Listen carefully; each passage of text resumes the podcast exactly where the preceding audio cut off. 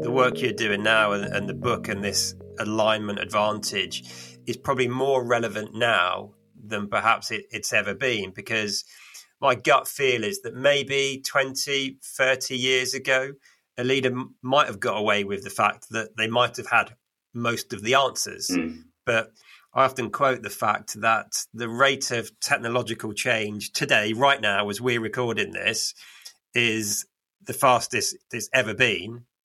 And at exactly the same time, it's the slowest it will ever be. Yes.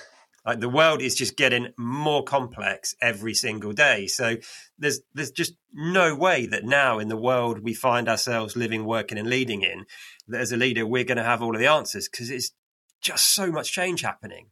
Yeah. Like just take AI and Chat GPT. That has just blown the world apart in the last like almost the last month month it seems. So there's just no way we're going to have all of the answers. So there's a slight a, a slight change of mindset, I think, isn't there? That's that well it's not a change of mindset because it's been going on for 20, 30 years, but just that old model just, just does not work anymore, I don't think. Yeah. And, I, and I've got a bit of, um, uh, not conflicted thinking, but I, I think I, I think in dichotomies about this, which is you're absolutely right.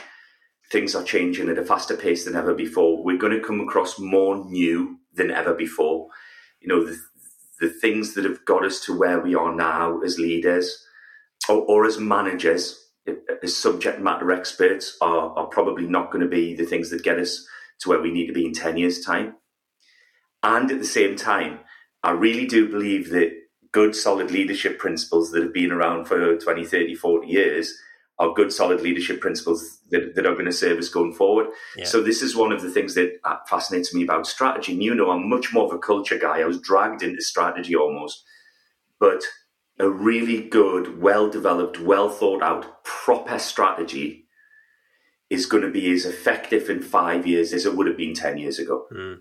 The challenge is actually relatively few leaders and very relatively few organizations develop proper, solid strategies. So, so for example, I think one of the kind of myths about strategy, one of the, the, um, bits of misthinking about strategy is, and I hear this a lot in, in organizations. I know you will. We work with a lot of organizations that are incredibly fast paced.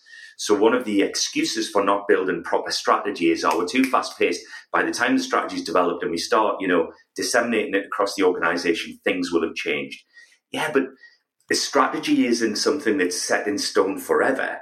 Even if you develop a three or a five or a 10 year strategy, you know, there's not a lot of organizations that go that far out now one of the analogies I use is that a really good strategy becomes the anchor point for the organization's thinking and decision making. Yeah, I love it. Now, most people, when they see ships anchored or boats anchored, the anchors are there to keep them eh, eh, still because they're just, you know, just off the shore.